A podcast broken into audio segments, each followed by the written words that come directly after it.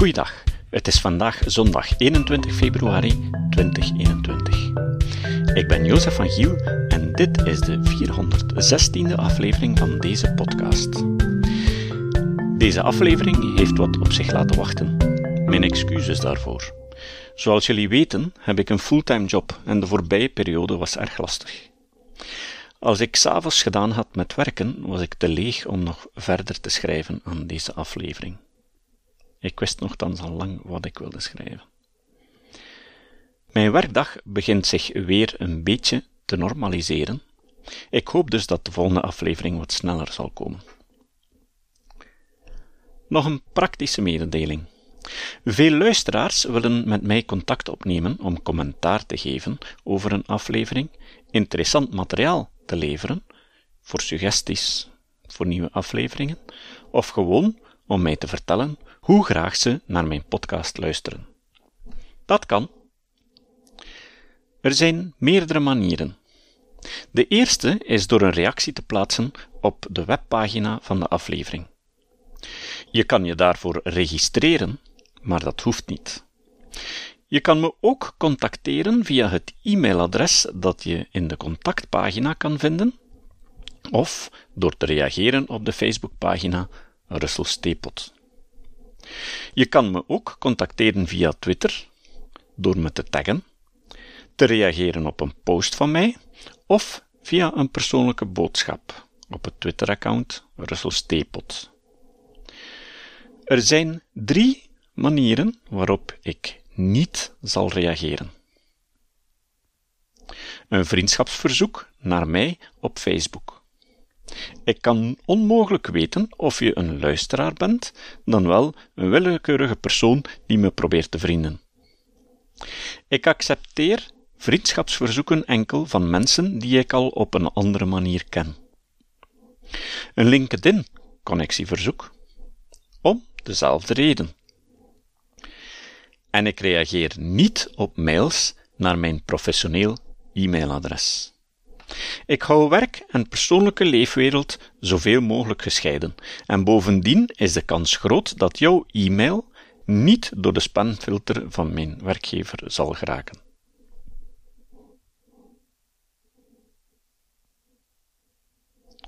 We weten nu dat klimaatverandering een feit is. Dat wat het IPCC zegt niet is gebouwd op drijfzand, maar is onderbouwd met stevige wetenschappelijke feiten en mechanismen die we goed begrijpen. Zo goed dat we diezelfde mechanismen ook gebruiken in de dagelijkse technologie. Dat heb ik in de vorige afleveringen uitgelegd. Het is ook klaar dat de gevolgen van de klimaatverandering voor de mens niet echt goed uitkomen. Als we niets doen, gaan we naar een wereld waar het minder goed is om als mens te wonen dan nu.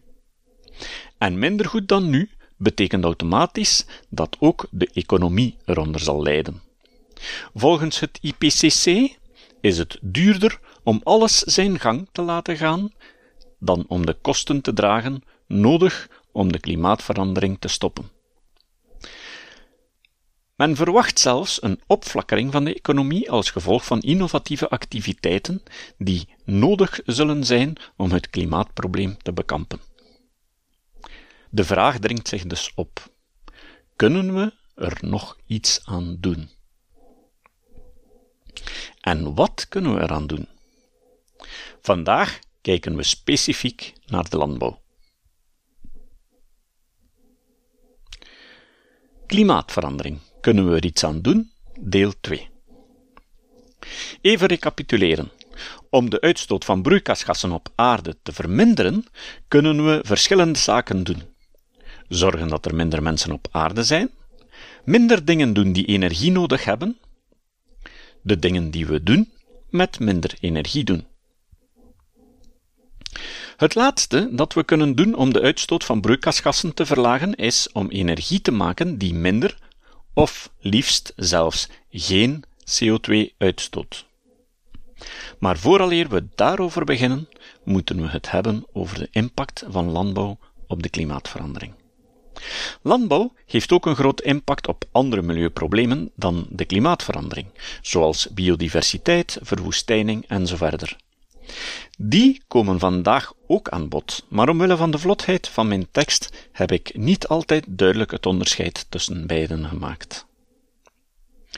Hoeveel impact landbouw heeft op klimaatverandering is niet altijd zo eenvoudig te zeggen.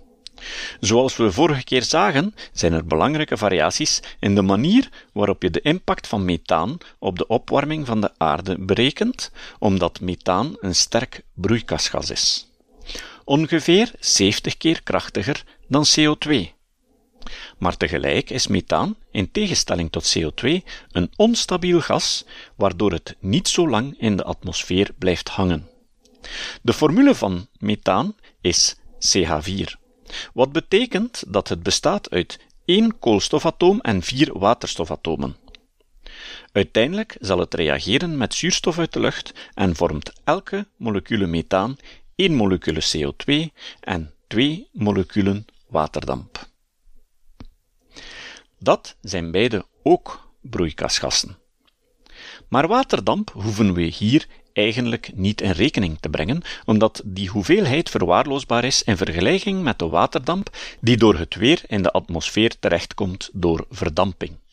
Bovendien bestaat er een dynamisch evenwicht tussen gasvormig water en neergeslagen water, vloeibaar en vast water, waardoor die extra hoeveelheid waterdamp weer uit de atmosfeer zal verdwijnen als andere parameters niet veranderen. Maar CO2 is wel een stabiel gas en kan duizenden jaren in de atmosfeer blijven hangen, zoals we enkele afleveringen geleden hebben uitgelegd.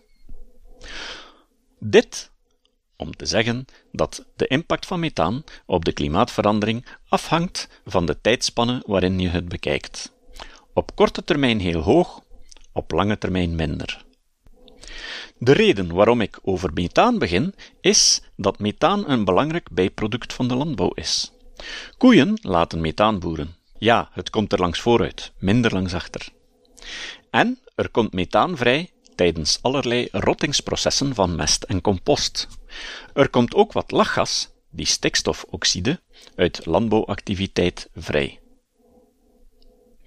Dat is ook een broeikasgas. Maar ook lachgas verdwijnt na een tijdje uit de atmosfeer en vervalt in stikstof en zuurstof, de hoofdbestanddelen van de atmosfeer.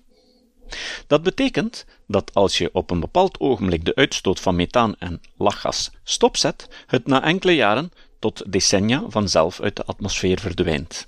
Dat betekent dus ook dat als we allemaal zouden stoppen met melkproducten en biefstuk te eten, dit op redelijke korte tijd een meetbaar effect zou hebben op het klimaat. De vraag is dan natuurlijk of het realistisch is om de ganse wereldbevolking te overtuigen om te stoppen met rundvlees te eten. Hoe dan ook, door minder vlees, en dan vooral rundvlees en melkproducten te eten, kan je een bijdrage leveren aan het verminderen van het klimaatprobleem. Daarnaast komt ook vrij veel CO2 vrij door landbouwactiviteiten door de verbrandingsmotoren van de landbouwmachines, bij het vrijmaken van de bodem, door de bemesting en door ontbossing. Ten slotte verandert de landbouw ook de albedo van de aarde. Weet je nog? De mate waarin de aarde straling van de zon terugreflecteert in de ruimte. En door ontbossing wordt niet alleen veel CO2 in de lucht geblazen bij de verbranding van de bossen, ook de CO2 captatiecapaciteit van de aarde vermindert daardoor.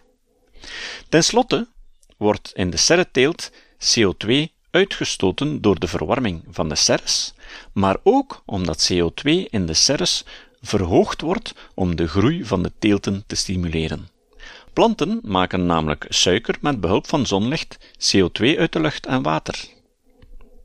Als je alles bij elkaar neemt, dan blijkt volgens een rapport van de Vlaamse Milieumaatschappij dat landbouw verantwoordelijk is voor ongeveer 10% van de totale CO2-emissie in Vlaanderen. Daarmee stoot de landbouw ongeveer evenveel CO2 uit als de gezinnen. Wereldwijd dient 26% daarvan voor energieproductie. Dus het verbranden van fossiele brandstoffen voor verwarming of om machines te doen werken maar in Vlaanderen is dat 71%. Een belangrijke reden daarvoor is de verwarming van serres. Je mag ervan uitgaan dat dit in Nederland met zijn grote glazen landerijen niet anders is. Herinner je dat we in aflevering 86 zeiden dat landbouw niets anders is dan het gebruik van grond om aardolie om te zetten in voedsel? En dat is wat we dringend moeten aanpakken. Deze serres hebben de meeste warmte nodig in de winter, bij een oostenwind. Dus wanneer het donker is en niet hard waait. Die energie zal dus niet van zonnepanelen en windturbines kunnen komen. Maar een interessante conclusie die je hieruit kan trekken, is dat het niet noodzakelijk milieuvriendelijker is om lokaal geproduceerd voedsel te kopen. Ik spit het hier niet verder uit, maar in de notities is een link naar een artikel voor wie daar meer over wil weten. Met de energie die nodig is om serres te verwarmen, kan je de tomaten uit Spanje per schip aanvoeren en nog steeds minder energie nodig hebben en dus minder CO2 uitstoten. Zeeschepen lijken heel veel energie te slurpen. Maar als je dat uitdrukt per getransporteerd gewicht, is dat weinig. De grootste schepen kunnen tot 300.000 ton transporteren. Dat is evenveel als 10.000 vrachtwagens en eenmaal in beweging wordt weinig energie verbruikt. Dat neemt natuurlijk niet weg dat schepen een ander milieuprobleem hebben.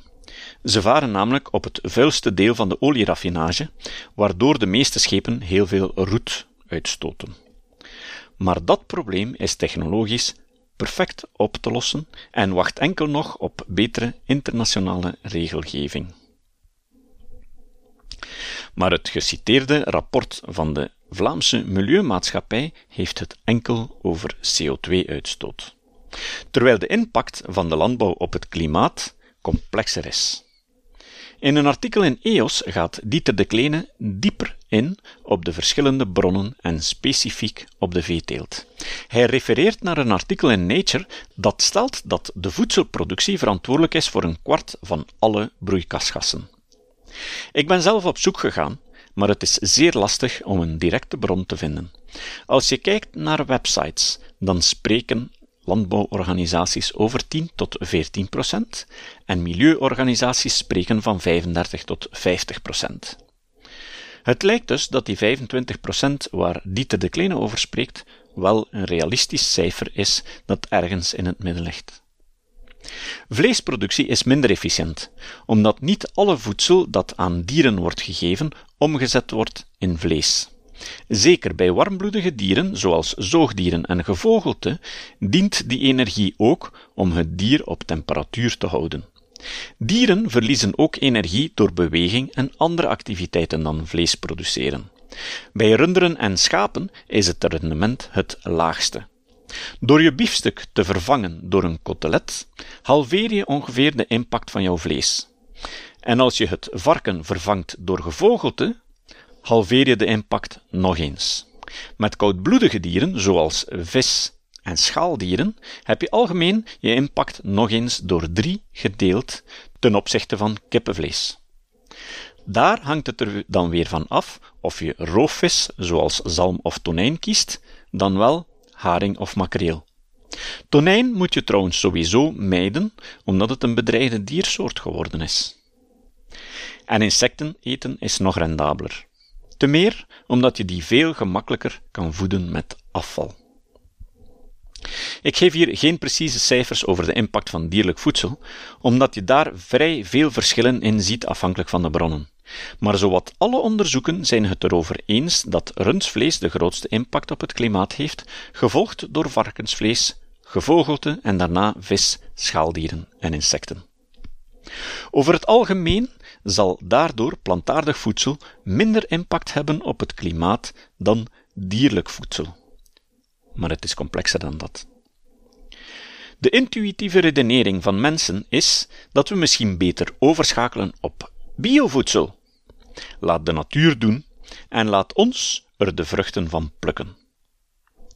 Maar spijtig genoeg werkt het zo niet. Om te beginnen is het niet zo dat zogenaamde biolandbouw, gewoon de natuur laten doen, betekent.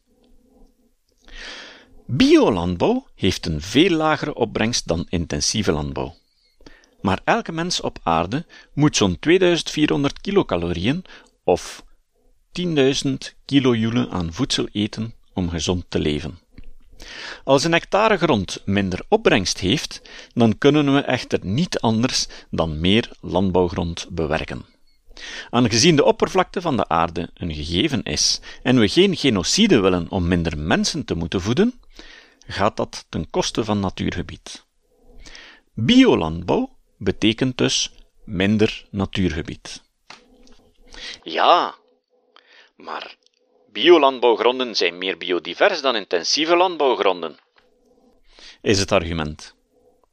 Dat is voor een stuk waar. Maar ook een biolandbouwgrond heeft heel weinig biodiversiteit in vergelijking met een goed beheerd natuurgebied.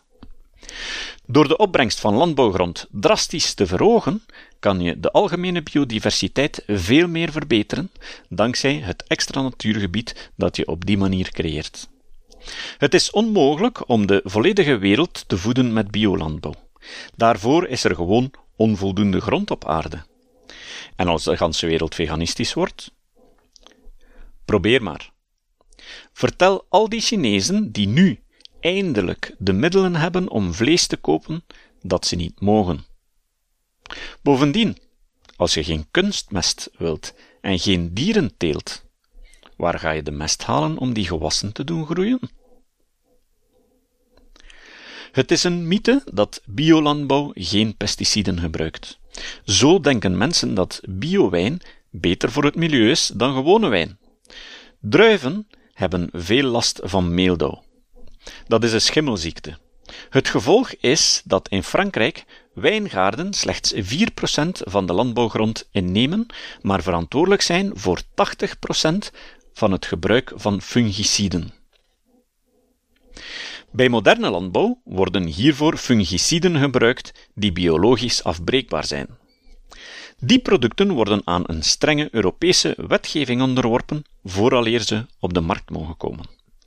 In de biolandbouw wordt Bordeauxse pap gebruikt. Het klinkt misschien raar, maar Bordeauxse pap is niet biologisch afbreekbaar, want Bordeauxse pap wordt gemaakt van kopersulfaat, een tussenproduct uit de koperproductie.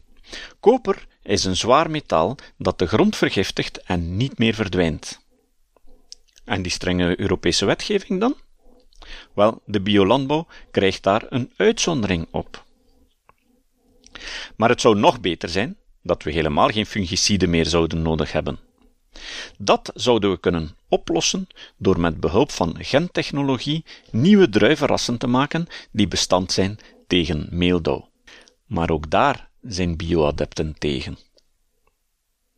Een ander probleem van biolandbouw is dat door het minder gebruik van pesticiden en kunstmatige meststoffen, die bovendien minder efficiënt zijn, de grond meer bewerkt moet worden, waardoor er meer brandstof verbruikt wordt door de tractoren die ingezet worden. Bovendien komt er lachgas vrij bij die bewerkingen. Steven Novella zegt dat de ganse biolandbouw of organic, zoals ze dat in het Engels noemen, één grote marketingstunt is om mensen te veel te laten betalen voor voedsel dat niet gezonder is en niet beter voor het milieu. Tal van studies maken de beweringen over de voordelen van biovoedsel met de grond gelijk. In de notitiepagina's vind je een aantal referenties. Voor alle duidelijkheid, dat betekent niet dat intensieve landbouw geen problemen heeft. Wel dat je die problemen niet zal oplossen door over te schakelen op biolandbouw. Je zal ze oplossen door wetenschappelijk onderzoek te doen naar de problemen, de mechanismen van de groei van gewassen beter te begrijpen en die inzichten te gebruiken om technologieën te ontwikkelen om aan betere landbouw te doen. Meer opbrengst per hectare, minder inzet van pesticiden, pesticiden die meer specifiek zijn en sneller afbreken, minder uitloging van meststoffen, minder impact op de ondergrond, efficiënter watergebruik en zo verder. Er zijn diverse technologieën die ons daarbij helpen. maar een van de meest veelbelovende is gentechnologie. Eigenlijk een verzamelnaam voor verschillende technieken om organismen te veredelen. Een aantal onderzoekers van ITIF publiceerden in september vorig jaar nog een overzichtsstudie met de titel Gene Editing for Climate Biological Solutions for Curbing Greenhouse Emissions.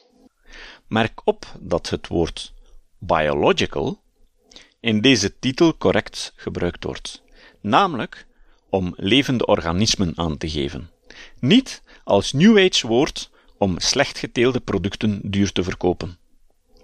Het woord organisch, dat in het Engels gebruikt wordt om bio te benoemen, is trouwens ook gestolen van de wetenschappelijke wereld. Het verwijst naar alles wat een verband heeft met levende organismen. Zo is organische chemie hetzelfde als koolstofchemie, omdat levende organismen opgebouwd zijn uit koolstofverbindingen. Deze onderzoekers roepen op om de onwetenschappelijke belasting en barrières voor de ontwikkeling van veilige genetisch gewijzigde producten te doen verdwijnen in Europa. Volgens Dirk Inze is dat een algemene consensus onder de biowetenschappers. In deze studie wijzen ze op de mogelijkheden om gentechnologie te gebruiken om de fotosynthese van planten te verbeteren. Fotosynthese heeft bij gewassen typisch een rendement van ongeveer 1%. Er zijn echter wieren die een veel hoger rendement halen via een andere cyclus, de zogenaamde C3 en C4-planten. Het rendement van C4-planten is tot vier keer hoger dan dat van klassieke gewassen. Als we de genetische code van die planten in voedingsgewassen konden inbrengen, dan zouden we het rendement van gewassen drastisch kunnen verhogen en zo de hoeveelheid landbouwgrond sterk verminderen, waardoor er plaats komt voor natuur en biodiversiteit. Ben ik aan het dromen? Het experiment is al gedaan. Spijtig genoeg met tabak. Maar de stap naar eetbare gewassen is dan niet meer zo groot. De reden dat dit met tabak gebeurt, is omdat de tabaksplant heel goed bestudeerd is door plantenwetenschappers. Een beetje zoals de fruitvlieg bij dierspecialisten. En omdat de tabaksindustrie veel geld heeft om uit te geven. Ironisch genoeg zijn het net de milieuactivisten die hier tegen zijn. We kunnen voedergewassen maken om de methaanemissies van koeien te verminderen maar ook om gewassen te kweken die beter bestand zijn tegen droogte, die voedzamer zijn. Zo maakten meer dan twintig jaar geleden gentechnologen de zogenaamde gouden rijst. Een rijstvariëteit die beta-carotene produceert. Beta-carotene is een precursor voor vitamine A. Dat betekent dat ons lichaam beta-carotene gebruikt om vitamine A te produceren. Dit product verspreiden onder de arme bevolking die voornamelijk afhankelijk is van rijst, zou enorm veel ellende vermeden hebben.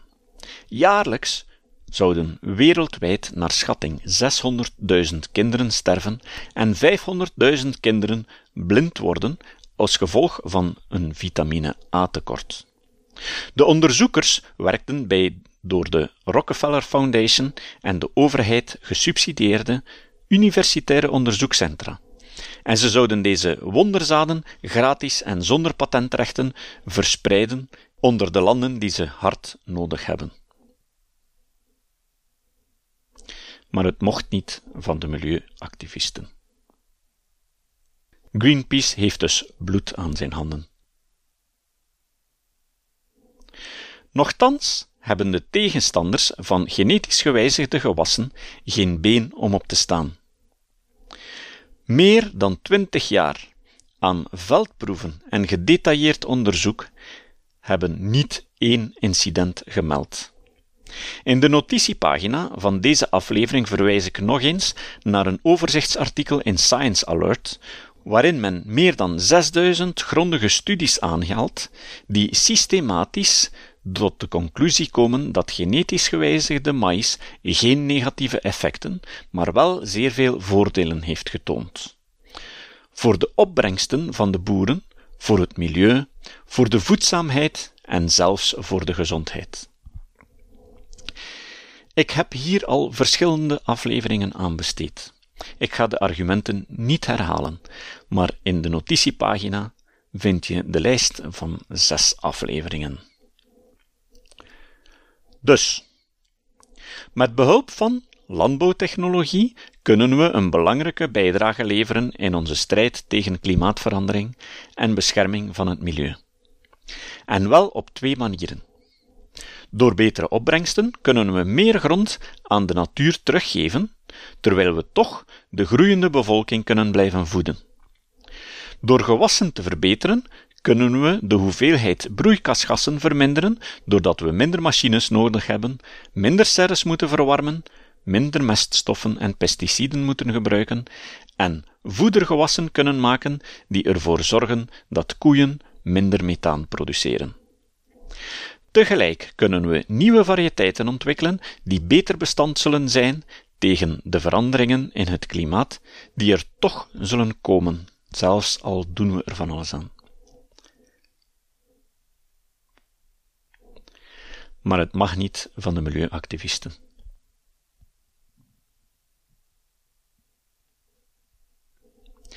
Ik herinner me een dubbel interview in de Standaard Weekblad met Johan Braakman en Petra de Sutter. Op een bepaald ogenblik gaat het over gentechnologie. Petra de Sutter is professor genealogie en nu is ze minister van Ambtenarenzaken voor de partij Groen in de Belgische federale regering. Petra de Sutter moest toegeven dat gentechnologie veilig is en veel mogelijkheden biedt. Ze kan ook niet anders, want beroepshalve weet ze heel goed wat gentechnologie betekent. Maar de reden waarom ze het toch liever niet heeft, is omdat het in het voordeel van grote bedrijven speelt en boeren van hen afhankelijk maakt. Daar komt de aap uit de mouw. Waarschijnlijk was het probleem van de gouden rijst ook dat Rockefeller er zijn geld in gestoken had. Kijk, dat begrijp ik niet. Als dat het probleem is, moet je niet de gentechnologie zelf in vraag stellen, maar wel de manier hoe we ondernemingen en patenten reguleren. Zo, volgende keer gaan we dieper in op energieopwekking. Het citaat.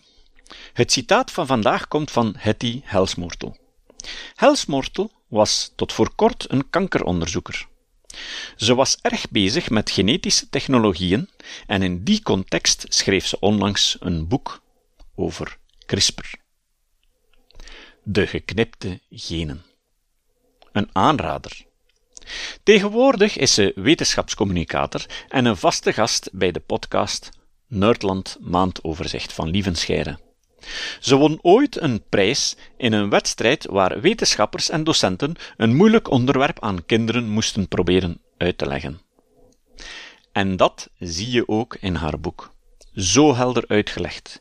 Je moet echt geen achtergrond van chemie of biologie hebben om haar uitleg te begrijpen. Een echte aanrader. En in dat boek schreef Helsmoortel Zullen gemodificeerde planten honger compleet de wereld uithelpen? Nee. Zijn ze een wonderoplossing voor alle uitdagingen waar de landbouw voor staat? Uiteraard niet. Maar ze zullen wel een deel van de oplossing zijn. Een deel dat we niet per definitie op voorhand mogen uitsluiten. Enkel en alleen omdat het gemodificeerde planten zijn. Tot de volgende keer. Dit was de podcast Kritisch Denken. Vergeet niet om alles kritisch te behandelen, ook deze podcast. Voor verdere informatie over deze podcast, links en voor de tekst, surf naar www.kritischdenken.info. Als je deze podcast belangrijk vindt, kun je me steunen door anderen warm te maken ook eens te luisteren. Stuur een e-mail naar vrienden met een link naar de website en plaats de link in de handtekening van je e-mails. Tevens kun je op iTunes deze podcast een beoordeling geven of een recensie schrijven. Of je kan op je eigen website of blog een link naar kritisch denken plaatsen.